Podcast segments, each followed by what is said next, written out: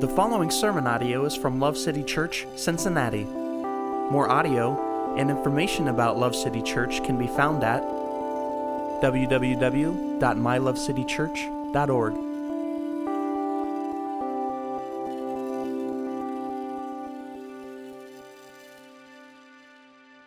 So, this week we are continuing in our series called Parables. Uh, and this parable that we're going to talk about today is known as the two builders. Uh, Jesus contrasts the building practices of a wise and unwise man to illustrate the importance of obedience. Okay? Now, we see the same language used in Matthew 7, a lot of the same verbiage, uh, pretty much the same parable. That starts around verse 24. Uh, there is debate about whether both Matthew and Luke were writing about the same exact preaching of this sermon by Jesus or if they recorded two separate events. Um, some believe that this is two accounts of the same exact sermon. Some believe it's two different times Jesus preached very similar sermons. Uh, some of that has to do with uh, what is mentioned geographically, right? So in Matthew's account of this same uh, parable, it's what's included in what's part of the Sermon on the Mount, right? So you get the idea that he's uh, geographically, or at least his elevation is somewhat high when he's giving that. Uh, Luke account, Luke's account of the same thing mentions Jesus coming down to a level place and then uh, giving the sermon. So, what that could have been is he came down the mountain some to a flat level spot, still was the Sermon on the Mount. I tend to think that that's probably the case based on just the way the story breaks down. It seems to be the very, very close to the same time frame. Um, it doesn't really matter a whole lot, really. Uh, that's just one of those things that Bible nerds like me think about, and so I thought you might be interested. There is some contention about whether this is the same sermon or two different sermons, okay? Because there is some difference between what Matthew and Luke include in their account, and so that would be one way to understand why that is. It might have been Jesus uh, saying the similar principles two different times. Uh, we're going to reference back and forth between the two because, regardless if they are the same sermon or two different sermons, they're really similar. So, uh, we'll refer back and forth. Um, the first week of our premarital process is centered around these scriptures and around this parable. Because clearly, if you don't get first things first and a sure foundation under you of Christ and His Word, anything you try to build, whether it be a life, a marriage, a career, it's going to crumble. It's going to be tragic. And so, um, if you get married at Love City, we're going to sit down the first week and we're going to find out where, what's your foundation? What are you building with? Because we want to make sure that's in place first before we try to talk about anything else, because nothing else we talk about will make sense. Okay? Without that in place. All right, so uh, Luke chapter 6, we're going to start in verse 46, just three verses. Here we go. Why do you call me Lord, Lord, and do not do what I say? Everyone who comes to me and hears my words and acts on them, I will show you whom he is like. He's like a man building a house who dug deep and laid a foundation on the rock. And when a flood occurred, the torrent burst against that house and could not shake it because it had been well built. But the one who has heard and has not acted accordingly is like a man who built a house on the ground without any foundation. And the torrent burst against it, and immediately it collapsed. And the ruin of that house was great. We're going to start here with the most basic elements of, of this parable, uh, and then we'll move deeper from there. The first thing to decipher here is the fact that this is a parable. It's metaphorical in nature, and so Jesus is not passionately defending uh, strict building codes, and he's not like a meteorologist predicting some actual future storm or bad weather. Um, the builders here are each of us, the houses are our lives, and the storms or the floods are the tests, trials, and difficulties of this life. Notice that there's only two potential kinds of builders. We, we wish there were more most of the time, but there's only two. Uh, there's no middle ground. There's no guy that dug halfway down, so he might make it a little better than the guy that didn't dig at all. Either your life is on a solid foundation and it's resting upon King Jesus and his word, or it's not. There's only two options. So, what is Jesus saying here? He's given us a parable of two builders, one who can withstand the torrent of difficulty and hardship, and one who can't. But what is the divider? What determines whether someone's life is connected to Christ and therefore is unshakable? Or if it's resting upon something that's going to give away when that time comes? How can you tell the difference?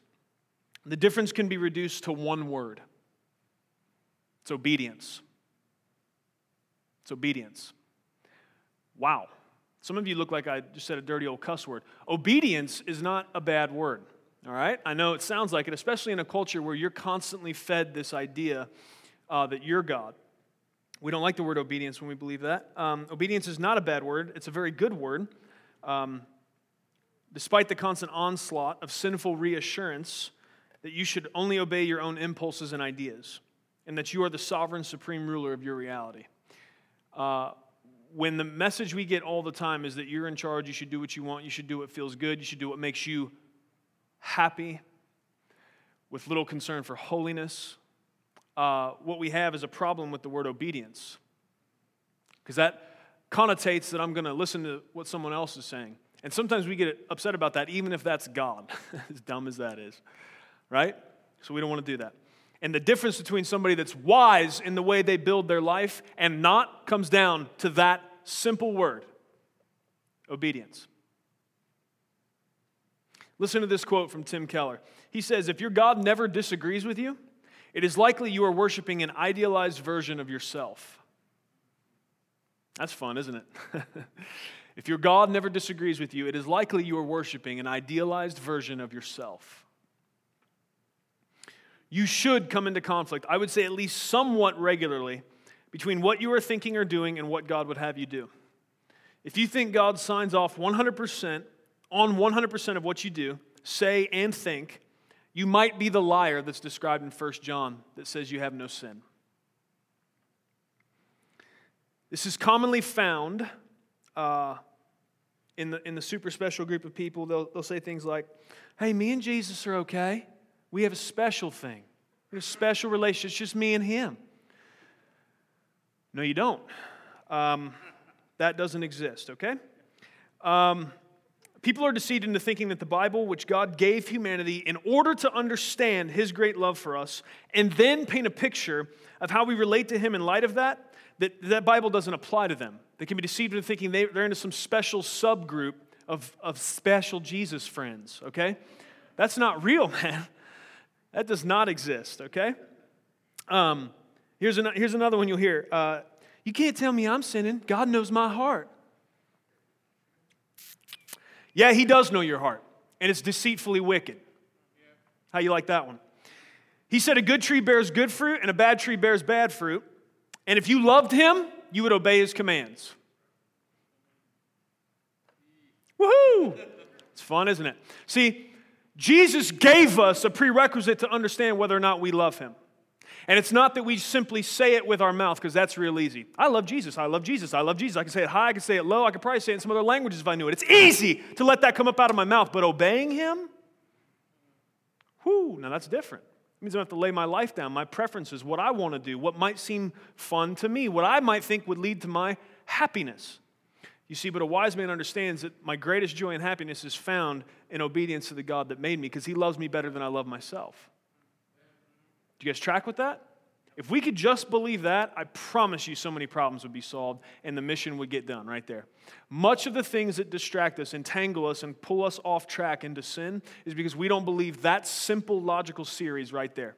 God loves me better than I do. God knows better than I do. He's smarter than me. And if I would just obey him, it would lead ultimately to greater joy for me. If you could buy that and throw away all the other garbage that's mixed in with it, um, be a better place. And we'd get more done. You need to shake yourself and awake from the blissful ignorance of deception. If you are either of those people where I made my voice sound funny, if you say that type of stuff, please stop. I'm not trying to make fun of you. I'm not trying to make you feel bad. And, and, and maybe I should have done that a different way. And, and if I offended you, I'm really sorry.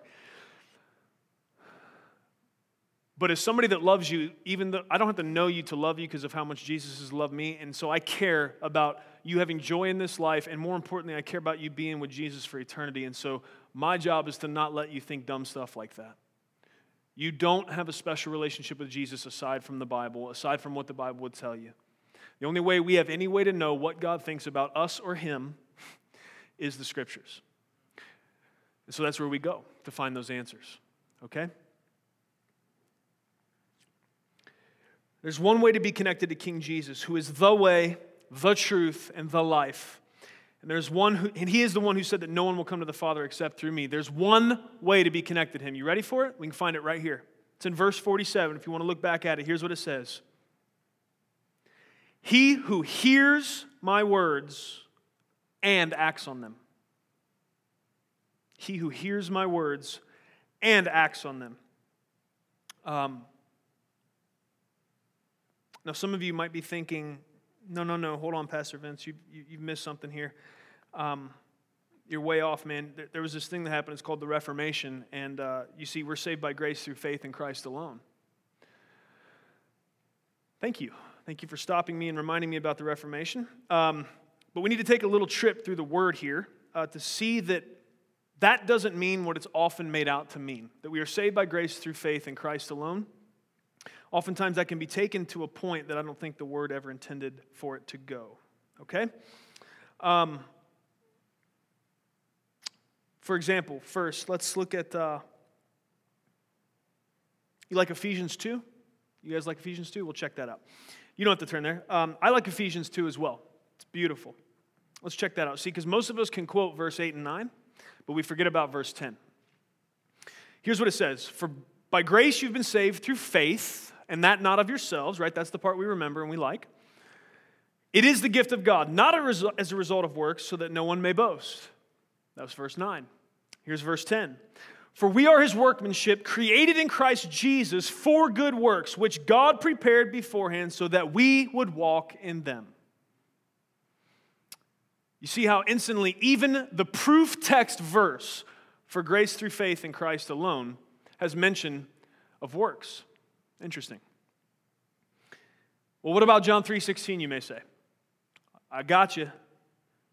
What about John 3:16? You must have forgot about that, Pastor Vince. I didn't. Um, I like John 3:16. It's the first verse I ever remembered. I went to Sunday school a couple times when I was a kid, and that's the one they were pushing, and so I latched onto it. It's a good verse. It says, For God so loved the world, he gave his only begotten Son, that whosoever believes in him shall not perish but have eternal life. I believe that verse. I'm so thankful for John 3:16. But, as great of a verse as that is, uh, if we just continue on 20 more verses, so we go to verse 36, you'll see that thought unpacked a little bit more. Here's what verse 36 tells us He who believes in the Son has eternal life, right? We're on point so far. That agrees with exactly what John 3:16 said. But he who does not obey the Son will not see life, but the wrath of God abides in him. We don't like those verses. Let's go back to John 3:16. It's fun over there.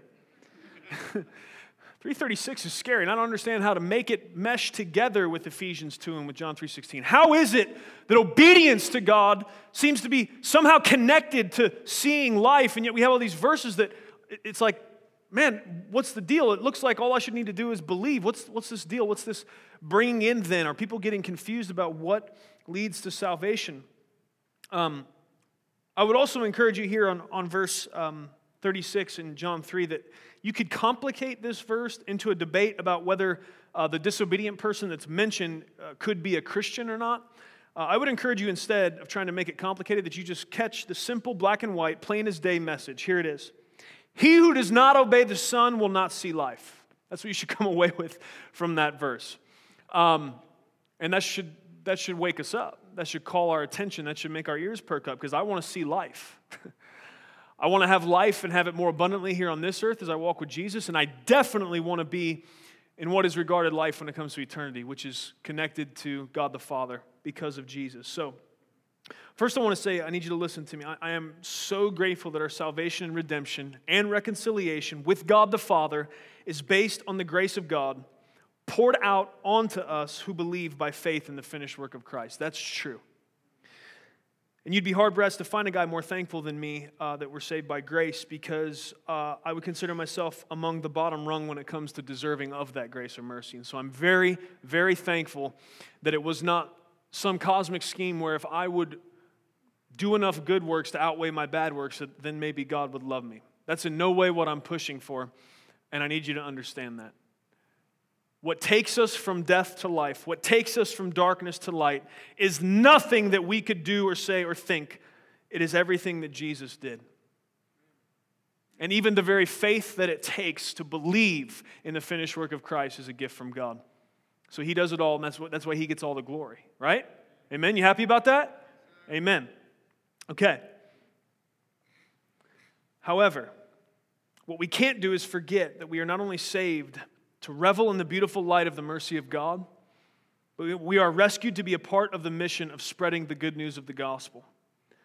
Love motivated obedience is, the, is what is required for that mission. And the quickest thing that slows it down is pride motivated disobedience.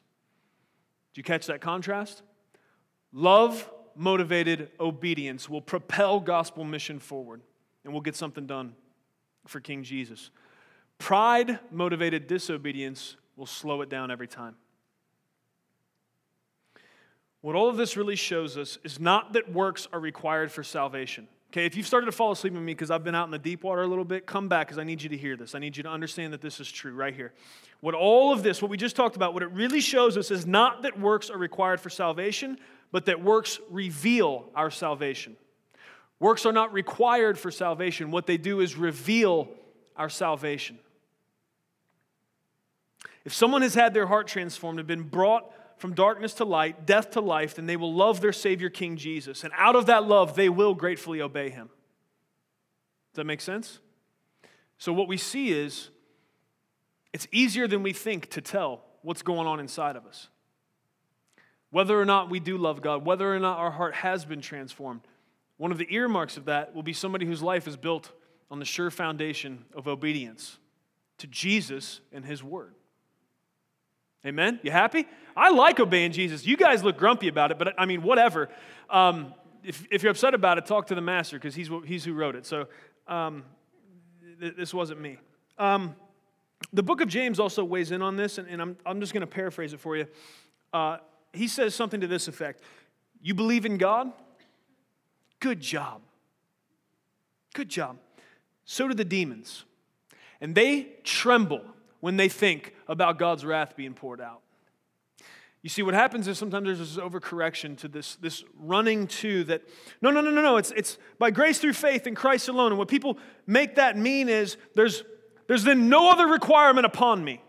Absolutely, your good works do not have the power to save you from damnation, which you deserve. Absolutely, that is true. Grace through faith is the only way we go from darkness to light. But then there is things that come along with that.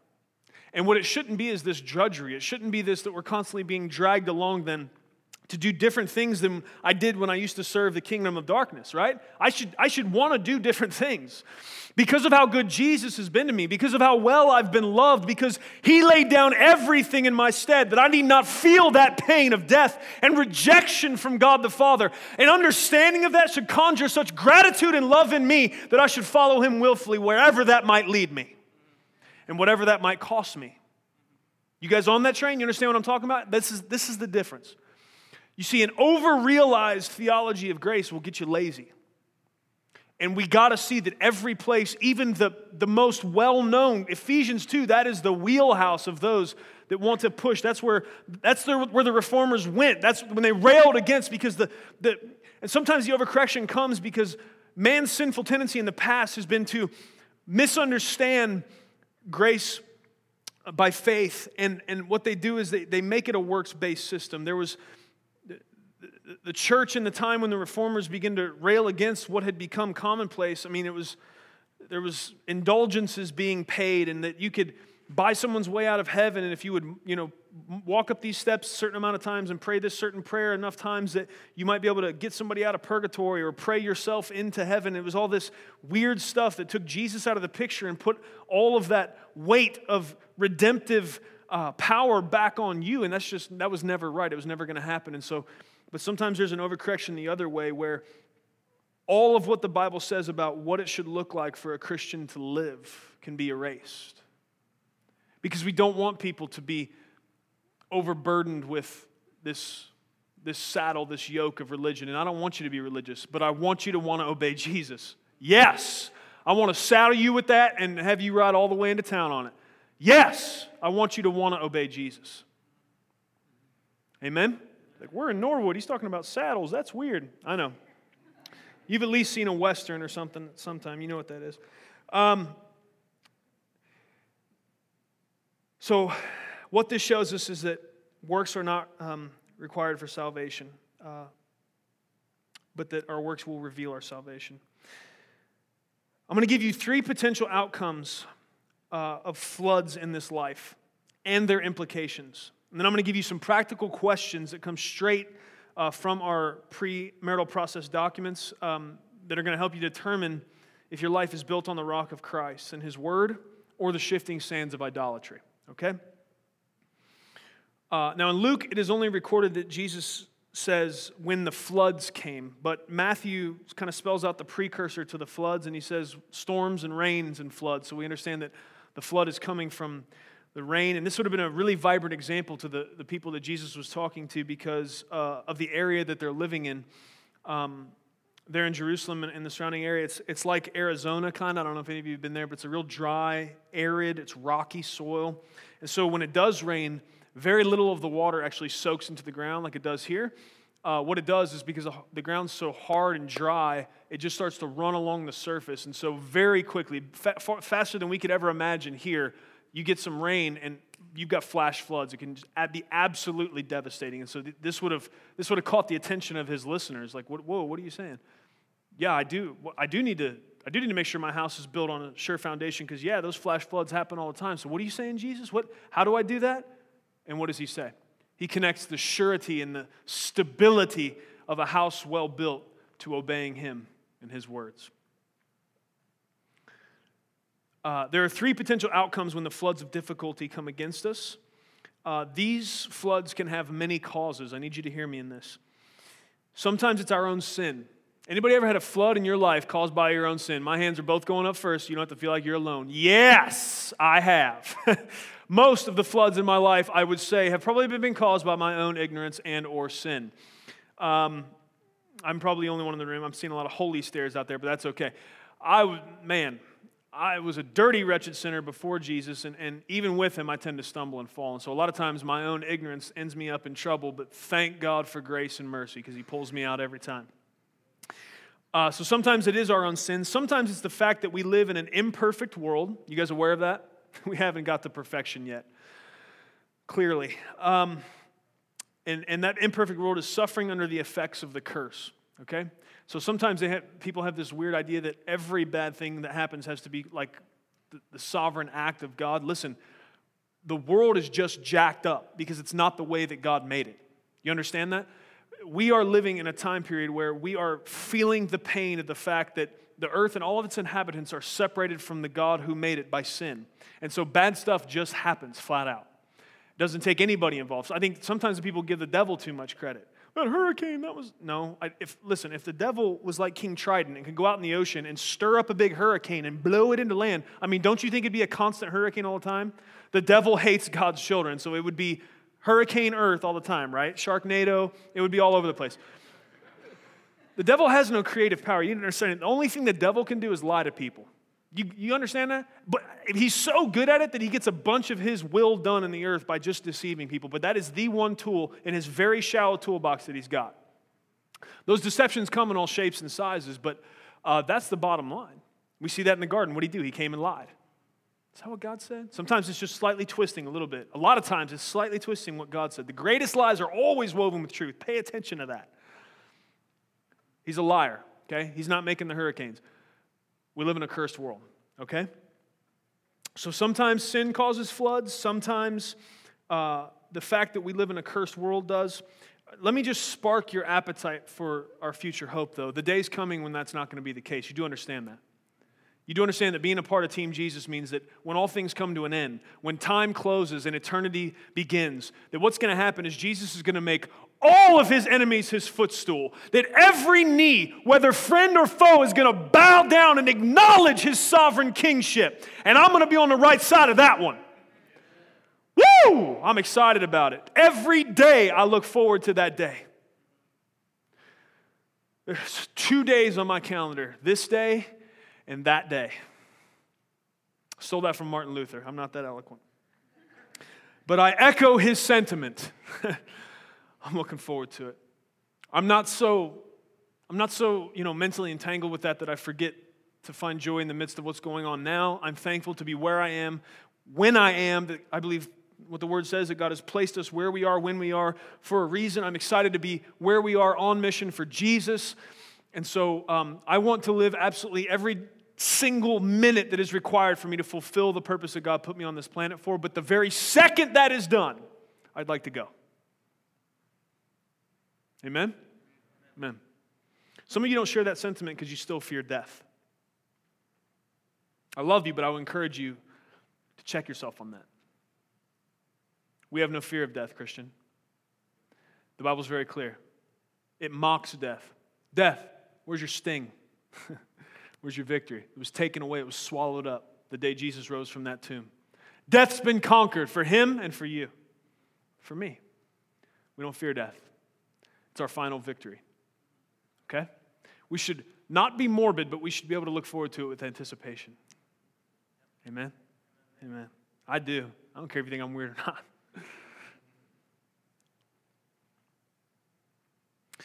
Okay. I told you sometimes sin causes floods. Sometimes the fact that we're in a cursed world causes floods. Sometimes God allows us to experience difficulty for our good and His glory. Some of you won't like that I said that, last one, uh, but it's because you've believed a lie. The lie being that because the Bible says God only gives good things, that that, that means He will never give hard things. Um, I will give you an example. It's imperfect because all examples are. But um, my little boy Max, if you haven't met him, just find him after service because his face is pure joy. Um, he's a chubby little blonde boy with blue eyes, and uh, he's learning to walk, and um, he's getting just he's getting funks. He's getting just to the point where he can like point and communicate. Uh, which also means he's like fully frustrated because he's, he, he's like aware of what he wants but can't communicate it. So a lot of his day is spent grunting like a Neanderthal, um, mostly in the search for food. Uh, so that's that. But uh, what he really enjoys is climbing stuff already. He's, he's a little, uh, he's kind of freakish about that. And so anytime there's a ladder or something, uh, he wants to go get on it. And so um, even, even just today, I took him out in the backyard and um, I, I'll lead him over to that ladder that I built so that uh, the kids can get up to the slide. I'll lead him up to it and I'll, I'll set his little first foot on there and let him start to get going. And then I, I back away but I'm, you know, my hands are still close enough that if something happens, I'm there. And I'll watch him, and uh, he can climb that ladder by himself. He's just barely, he turned one in July. And I mean, you should see his legs, I don't know if he's got a genetic deformity or what, his thighs are so thick. I mean, and his mom had him in jeans today, so he's like, you know, he's trying to like hike that leg up there to get to the next step, and he's struggling. And uh, a couple times he got frustrated, put his leg back down, looked back at me, and he's like, you know, slamming on the step, and it's like, oh God help me, this is my son. And uh, so, but I'm watching him struggle and I'm watching him fight through it. And um, everything in me wants to just kind of put my hand right under his little tush and push him up the next step because he's, you know, he's struggling, he's frustrated. But I stayed back. I watched him struggle and he got frustrated. He shook his little head and then he finally reached up. And with a combination of pulling up with that arm, he was able to get that foot up there and he made it. And then then he had a rhythm. He got the next step, the next step. Got to the top, turned around. You could just see on his little face, like, What's up, Dad? I just did that by myself. And um, I just want you to see from that God's a way more loving, way smarter, way better father than me. And so sometimes he'll lead you to the ladder and he'll let you struggle. But you need to understand whether you feel like it, whether you feel like it or not, he's right there. If Max would have slipped, there's no way he was making it to the ground. I'd have caught him. But I did let him struggle because it was good for him. It was good for him to work out them pudgy little legs. Okay? So while I'm not looking at any of you, sometimes God will let you work out your pudgy little legs, okay? I'm back. Wasn't that fun? Okay. Do you see what I'm saying though? And do you see why it's not mean of God sometimes? Sometimes it's very loving of God to let you experience difficulty, to let you go through a flood because his promises are there. He's not going to abandon you in the midst of that, you see. And so, oftentimes we falsely believe that the easiest route is always the best route. It's just not. Sometimes going through some hardship is the absolute best thing for you. And God knows that difference. And so sometimes He'll be involved in that. It doesn't make me love Him less, it makes me love Him more. so I told you I'd give you three outcomes, um, possible outcomes when floods come. So, outcome number one is that the floods come and your house stands, it doesn't fall. But what happens is that character and faith are still built by preparing for and going through that storm, okay? Uh, I used to live right on the Mississippi River in a little town. Uh, it was 4,000 people, surrounded by cornfields. It was, it was pretty fun. It's like, uh, like a Tom Sawyer type deal. Uh, and the Mississippi River would flood every so often. Um, so there's like dikes and floodplains and stuff that kind of handle the standard overflow that the Mississippi will have. There's, there's kind of an ebb and flow every year, and it's somewhat anticipated. But uh, sometimes the waters, they get so high that it, it overwhelms those prepared defenses. I remember that one time it was so bad. I don't know who made this decision, but they let all the high schoolers out of school to go uh, fill sandbags because it was. I mean, it was to that. We're talking. It must have been pretty bad, right? They're going to turn the high schoolers loose to go be the first line of defense. I mean, I don't know where the National Guard was or if they were already there or whatever, but go on seniors so you know what happened 50% maybe of us made it to the destination the, you know the rest of them were out driving around the country smoking pot or doing whatever they were doing but um, bunch of dirty sinners. But anyway, so um, you know, it was uh, it was so bad, and it was it was the water was rising so fast. It was it was about to wipe out legitimately a bunch of homes and businesses. It was going to be really bad. And so they turned us loose. They said we need all the hands we can get. So um, I drove my '85 Monte Carlo down there, and uh, yeah, there you go. It was a V6, kind of. But anyways, um, I remember I was I was moving the already filled sandbags. So somebody else was scooping them and filling them, and I was moving them because I was kind of on the husky side.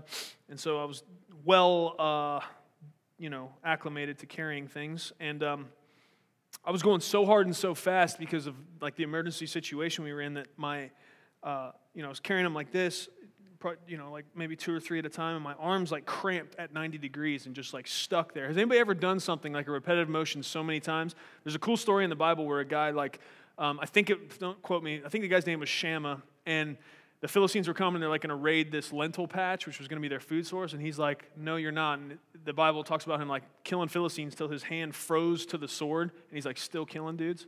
People think the Bible's boring. Like, that's so awesome.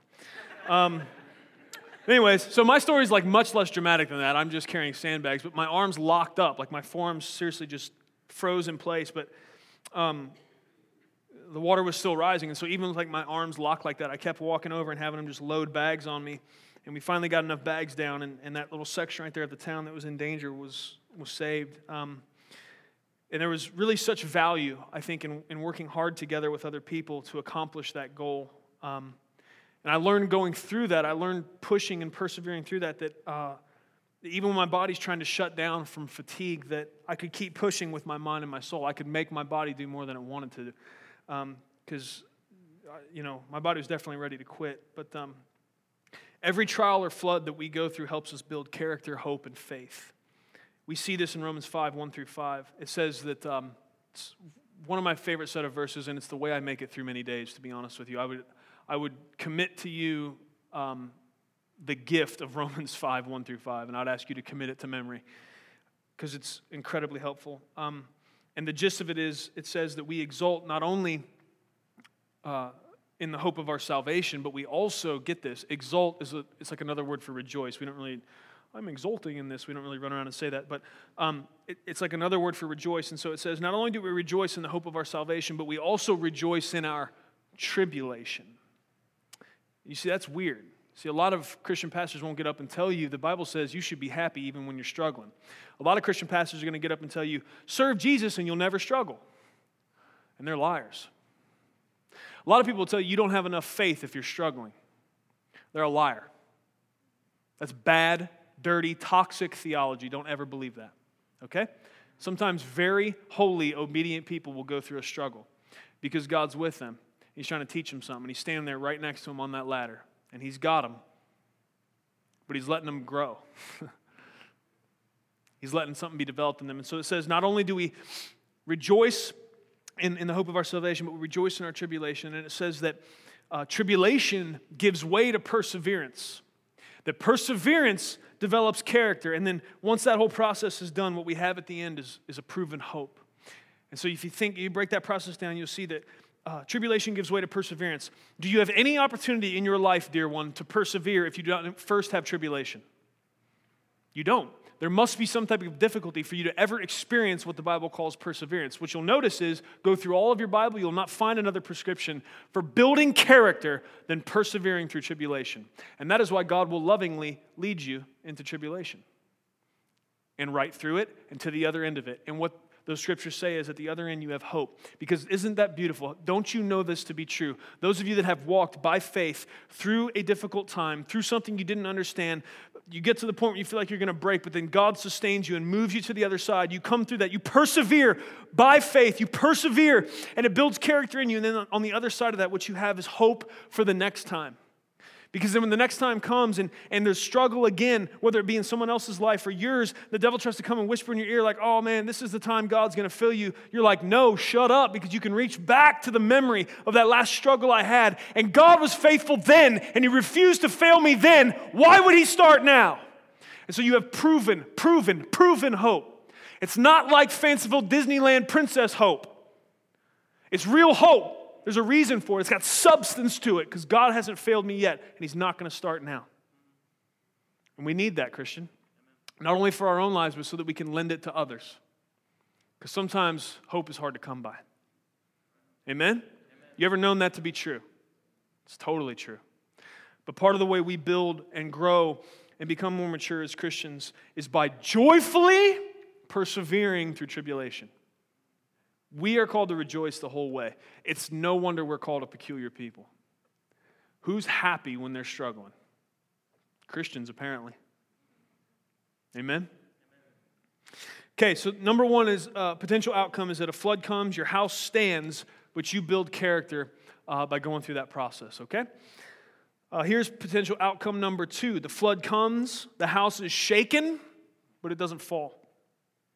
Sometimes Christians who love Jesus and obey him will experience tragedy of such magnitude that even their house that is set on a sure foundation, it can shudder with the impact. Sometimes that torrent and that burst is so great and so violent um, that even something that is connected to Christ in a real and vibrant way that it can be shaken.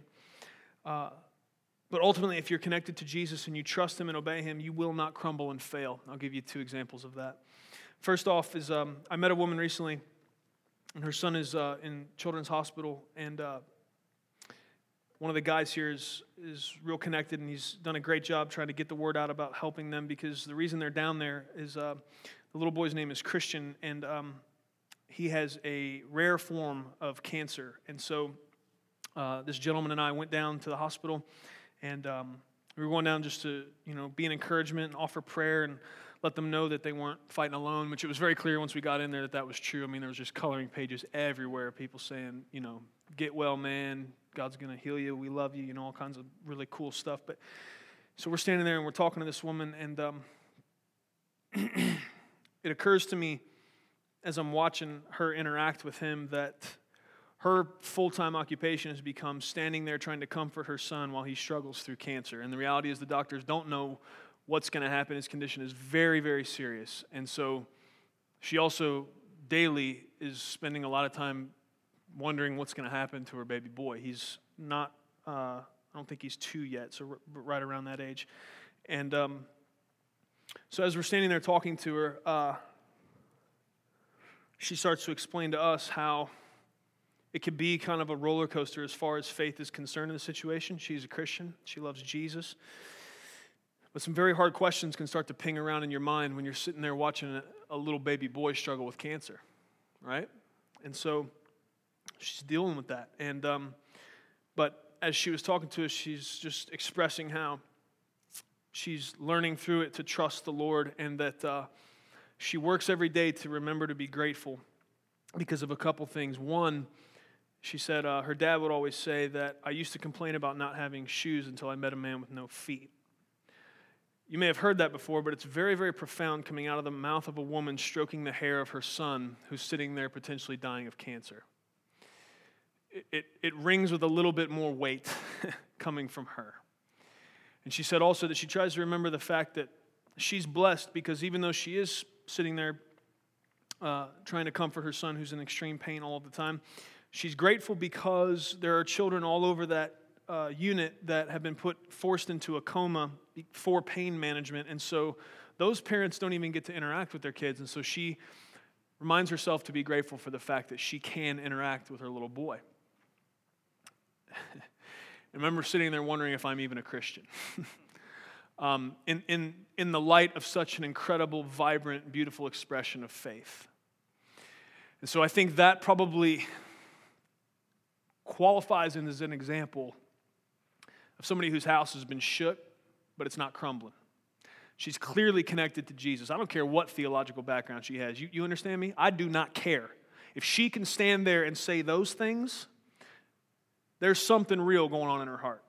Because I cannot imagine something more difficult in all of the world than to watch a little baby struggle like that, especially if it's yours. I barely made it through. It wasn't even my kid. But I barely made it through the meeting. You understand what I'm saying? Clearly, her life has been shook, but she's not crumbling. She's staying grateful, praying every day, staying in the Word. She's trusting Jesus. Okay? You may have an opportunity to walk through something like that. My great hope for every single one of us is we be able to stand there and smile and talk about how we're trying to trust Jesus and stay grateful, as opposed to doing the other thing, which tends to lead to your whole house crumbling, and that being get mad at God get over on the other side to where you get out of faith and you let the lies of the enemy tell you that this is happening because God doesn't love you and because he doesn't care. It's not true. And I was very thankful, very thankful to witness her really vibrant expression of, of a genuine faith. And so I was thankful for that. Also, a dear friend of mine, his name is Pastor Jim Turner. Uh, he res- recently found his 19 year old son shot. This was within the last month. Uh, took a couple weeks off to collect himself, do the funeral, and bury his son, and now he's back on the streets preaching the gospel, telling people that Jesus is good and that God's worthy to be worshiped. That's a house that shook but won't fall because it's connected to Jesus. I, I gave you those two examples because I can't imagine a flood with more strength and destructive power than the loss of a child or the potential loss of a child. You can do anything you want to me. It's not going to shake me like if you did something to one of my kids or even one of your kids, just kids in general. There's something in us, and there should be, that we don't want to see that. And it can make emotions rise that would rise for no other reason. But to be able to have ironclad faith in the middle of that. You know, on, on one side, you've got the, the woman thinking and struggling with the fact that this little boy has not gotten even the chance to grow up and go to a first day of school. And so she's dealing with all of the things she's wondering about him missing. And then on the other side, you got my friend that's this, this guy was 19. He, he, he knew his character. He, he was his friend as much as his son. So on two ends of the spectrum, you've got this incredible grief an incredible potential that if there was not something really anchored into the genuine bedrock of the Word of God and the character of Christ, then clearly that thing would have fell apart. But we see, we see evidence of the contrary when people stand strong in the midst of difficulty like that. My prayer is that all of us would, that God would be glorified even in the midst of the deepest anguish we could possibly imagine. If I am to suffer, I want to suffer well for His glory. That's number two that the flood can come, the house is shaken, but it doesn't fall. The other potential outcome is that the flood comes and the house falls. This tells you there was no connection to Christ. Because a house that is anchored into the immovable rock of Christ and His word will not fall. You hear me? If the house falls, it was not built on Christ or His word or obedience to His word. It may sway in the winds of a violent storm, but it will not be destroyed if it is tied to Christ. Um, when, a, when a house does fall, when a life falls apart because of the floods come, it grieves the heart of the Father very much. It grieves God's heart because he has the heart of a father. And, and because we know from 2 Peter 3 9 that uh, God is not willing that any should perish, but he's brokenhearted when they choose to reject his loving invitation to enjoy sovereign stability under his redemptive rule. Did you catch that? The invitation of God is that you can come and enjoy sovereign stability connected to his character, to his goodness, to his immovability. But you have to accept his rule as well. And some would rather have instability and rely only on their own faculties than submit their will to Christ. I think we're getting the way better end of the trade to submit what little bit I have to offer to the King of Glory and get in, uh, get in return from Him the stability that comes in being connected to Him. I'll make that trade all day. We must be sober minded and judge ourselves when it comes to these matters. We should not assume because our house is painted white and is clean and orderly on the outside that our foundation is secure. I'm going to read Matthew uh, chapter 7. I, I, told you we'd be referring back and forth. Uh, Matthew says a little bit more than Luke does along this line of thought. And so I just want to read this to you uh, and see that the, the falling of the house, the, the extent of the parable, it's not just connected to this life, but there is connection and implications for eternity. I'm in uh, Matthew 7, verse 21. Not everyone who says to me, Lord, Lord, will enter the kingdom of heaven, but he who does the will of my Father who is in heaven will enter. Many will say to me on that day, Lord, Lord, did we not prophesy in your name, and in your name cast out demons, and in your name perform many miracles? And then I will declare to them, I never knew you. Depart from me, you who practice lawlessness. Many will say to me on that day, Lord, Lord. We see here the, the double Lord. We could think that's just kind of biblical language. That's it's there's something there. It's denoting that this isn't just this casual like well, I'm kind of willing to whisper the name of Jesus, but I'm, this is somebody that's like, Lord, Lord! This is somebody that's out there with their supposed connection to Jesus. This is somebody that's saying things like, uh, Didn't I cast out demons and perform miracles in your name? And what's Jesus' answer to them on that day? Depart from me, I didn't know you. Connection to King Jesus and obedience to his word is of the utmost importance. And that's why we need to be sober minded as we assess ourselves in this. What I don't want to do is cause you to doubt your salvation. That's not the point here. The point here is to consistently and constantly judge yourself as the Bible would instruct you to. Don't get into condemnation, but don't just assume everything's okay. What is your life built upon? Is there anything I could rip from you that would cause your faith to fail?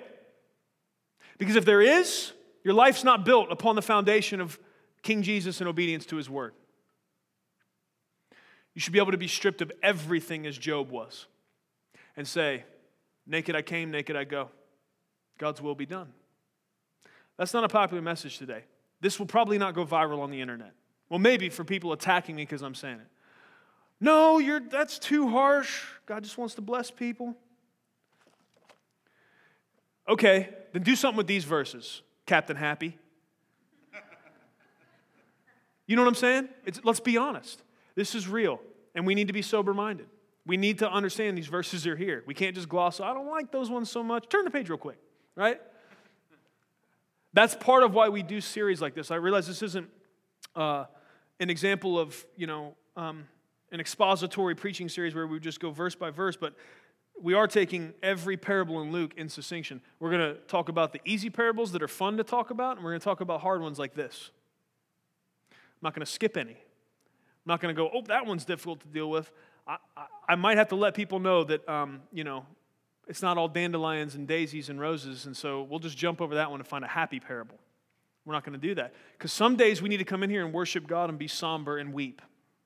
Some days we need to come in here and clap and joy, and if you can do a handstand, go on ahead and do it. All right? The full range of emotions is allowed in worshiping God, and it's healthy. Some days we should realize, man, I, I, need, to, I need to repent. Um, I need to make sure that my life is completely and totally built upon obedience to King Jesus. I need to not be so sure that it is because I do some religious forms. And I do a couple things that would be considered uh, holy by some. Uh, then, so right after what we just read, verses 21 through 23, where we have some very stark, serious language that we should take uh, very seriously, it goes on to verse 24, and we see uh, another telling of this parable of the two foundations. And so I want you to see that I didn't go pull some other set of verses and weirdly weave it into this, that um, this is a part of the same conversation, a part of the same train of thought that King Jesus is giving as he's preaching this sermon.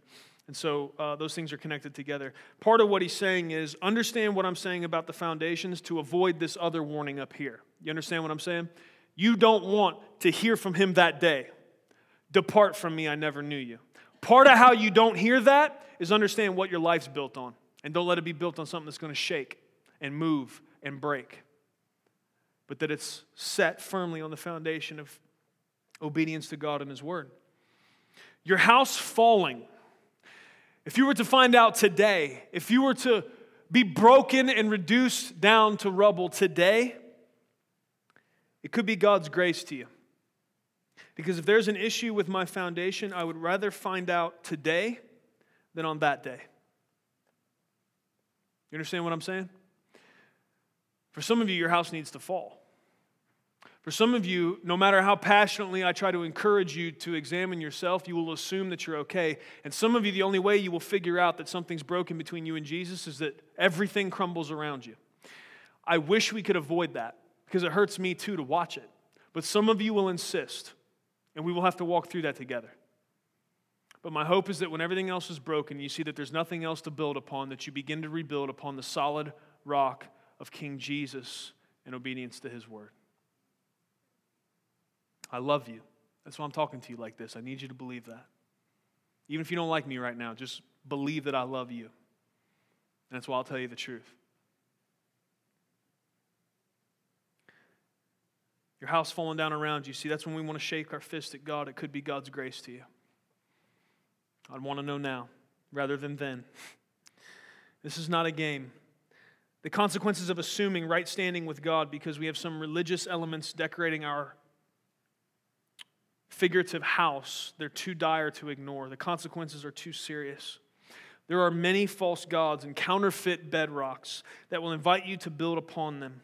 You could build your whole life on a marriage, but what if your spouse dies? Where does that leave you? You could build your whole life on your career, but what if you lose your job? You could build your whole life on your relationship with your kids, but what about when that relationship changes because they become adults? The bedrock of Christ and His Word are unchanging, and the only thing strong enough to bear the weight of your life and mine. You understand the problem is all those other things can change? You can't build a whole life on something that can change. Because if it changes, it doesn't matter how beautiful that structure of a life is above it. I mean, you could have the Taj Mahal of lives, but if it is built on something that can crumble from underneath you, then what you have is nothing the day that happens. That's why we set first things first. That's why I will not continue a conversation with somebody about getting married until we talk about these verses right here. If you've been in it, you know. Love City premarital process is not as fun as it sounds. We get the hammer out and we figure out what's going on. First of all, I need to figure out are you a Christian? Because I am not going to stand and officiate a covenant between two people that don't even understand what covenant is. Well, that sounds harsh. Listen, man, I, there's a lot of verses in here that are harsh to me. They see things like, hey, buddy, you're going to be held more accountable than everybody else. And if I'm going to stand at a wedding ceremony and be God's representative in the cutting of that covenant, I'm not playing games. I'm going to make sure you love Jesus and you really love each other and you understand that you're coming together to die and lay down your life forever and ever. And, and, and I'm going to make you be happy about it. You have to look at me and smile and say, Yes, I want to die every day for this person. I say, Okay, good. Then we'll do it. Because it's serious, man. I realize I'm intense sometimes to a fault, but sometimes somebody needs to be intense about something. Here's some questions for self assessment to help you determine what your life is built upon. I don't want to keep pushing you to gauge yourself, to assess yourself, and not give you some tools to do it. So I'm sure that this will come up in community group. Uh, I, if you're a fast enough writer, as I'm talking about these, I would, I would, I would encourage you to write these down.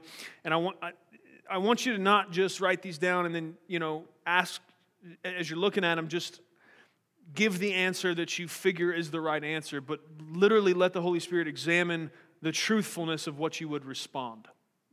I mean, just be real because, I mean, why not, right?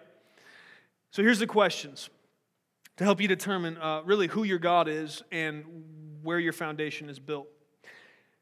Uh, who do you follow? How would your friends, family, and coworkers answer that question? That's going to help tell you something. And it's not just a quick who do you follow? I want to know what the people around you would say. Maybe ask them. Here's another question What difference does Jesus and his gospel make in your life on a daily basis? Is your life different hour to hour because you belong to King Jesus?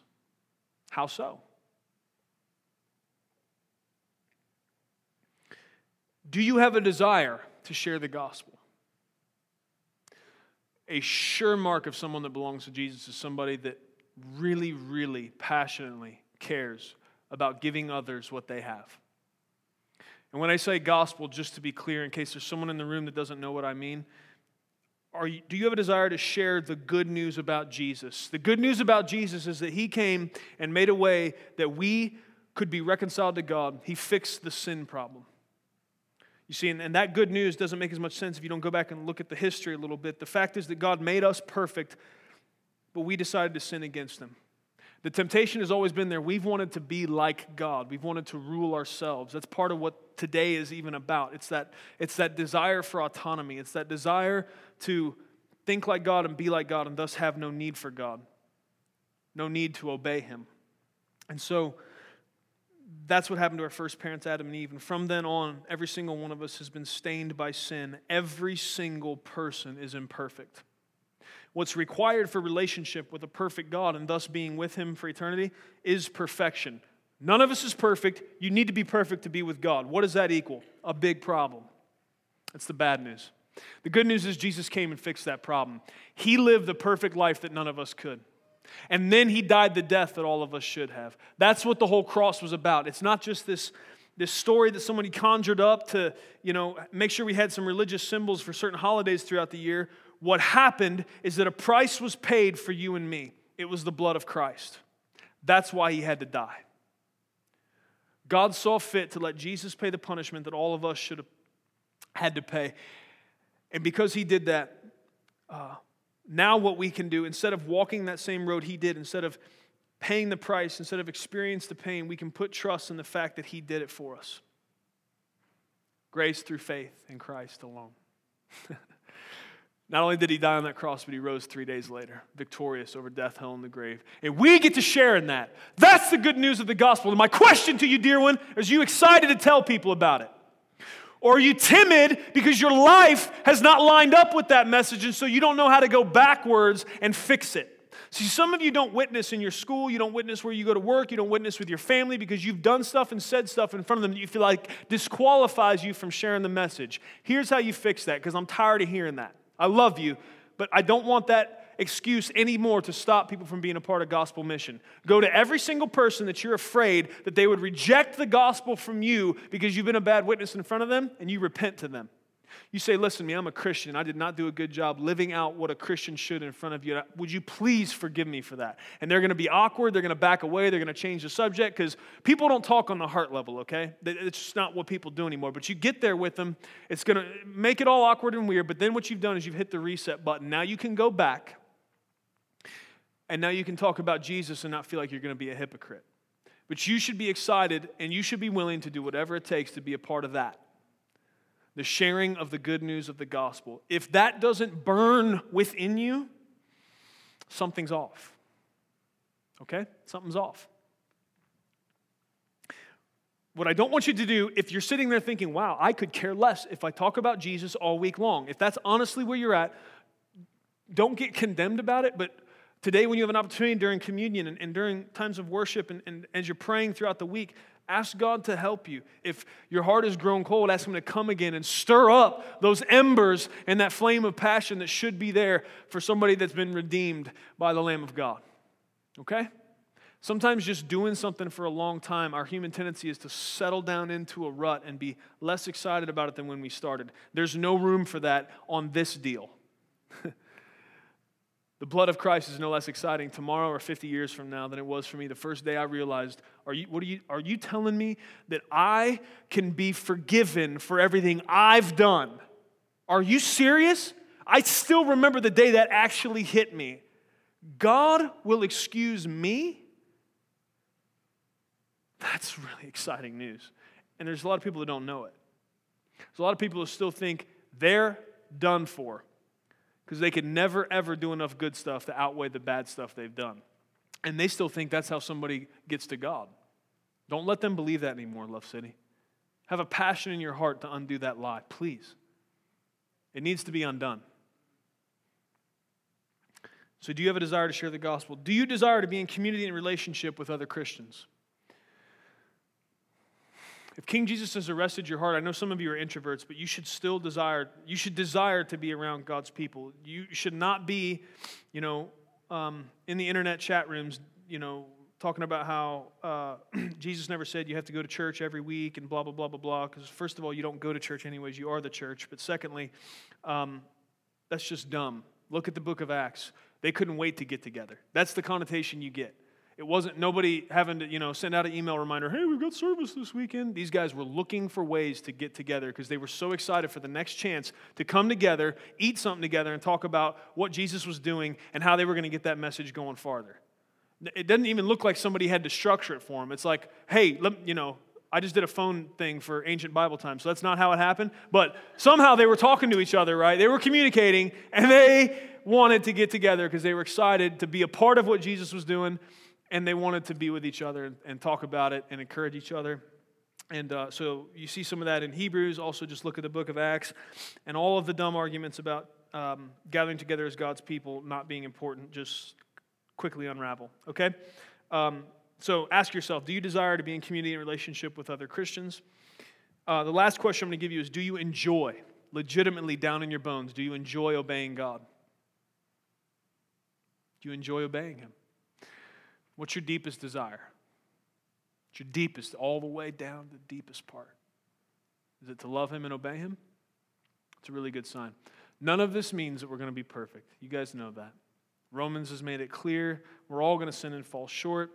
Uh, First John, he said, "Listen, if you say you're without sin, you're a liar." Uh, but the bottom line is, this has to do with what we desire most. What's happening most of the time? What direction do we want to be going in? We're going to stumble and trip, yes. But what do you want to do? You want to do what you want to do, or do you want to obey Him? May we be a people who are immovable, no matter how fierce a storm or flood may come. May we not be self deceived, calling Jesus Lord, Lord with our lips, but building our life on something or someone we trust more. May we not only have strength to endure the difficulties we face, but by God's grace be able to invite others into our lives to witness His glory and goodness, that they may come to trust Him. May each of us be like the ones Jesus called the wise builder, our lives built upon joyful obedience to His loving commands. Amen. Let's pray together. Lord Jesus, we really love you. Lord, I thank you for the parables. I thank you that though your teachings can be veiled, and for some parts of it that was on purpose, that also what it does is it helps us to understand deep principles that we may not otherwise have grasped. And so, Lord, help us, help us to keep this in the forefront of our mind that for anyone or anything else to be the foundation that we're built upon, that that is an errand in futility, that we're going to end up failing if that's what we've done. Help us, Lord, to be self aware. Please, by your Holy Spirit, come and convict us if we ever tend to stray, Lord, from having pure joy in the fact that our lives are built upon obedience to you. Let it be said of us that we are joyful people. And let it be said of us that we obey you. Lord, we're going to need your help for this. We ask for the help of your Holy Spirit because, Lord, it doesn't matter how, how typical it is for us to want to obey you. There are those days when the flesh rises up. There are those days when our enemy whispers lies to us and the temptation is real. And so, God, we just ask for the help of your Holy Spirit that we would not be drawn to the right and to the left, that we would not be tempted to try to build on top of something that will just end up failing us. But Lord, let us be thankful, seriously and, and, and really grateful in our hearts that when we build upon you in obedience to your word, we can be sure that that will never move, that you will never move, that you do not change. Lord, I know within the sound of my voice, there's people that they, it's not, that's not hitting them. God, please, by your Holy Spirit, let a legitimate and authentic gratitude well up in their heart for the simple truth that you do not change. You're perfect. And we're really grateful for that. It's in Jesus' name we pray. Amen. Thank you for listening to audio from Love City Church, located in Cincinnati, Ohio. Feel free to make copies of this message to give to others, but please do not charge for those copies or alter the content in any way without permission. To give or find out more about Love City Church, visit www.mylovecitychurch.org.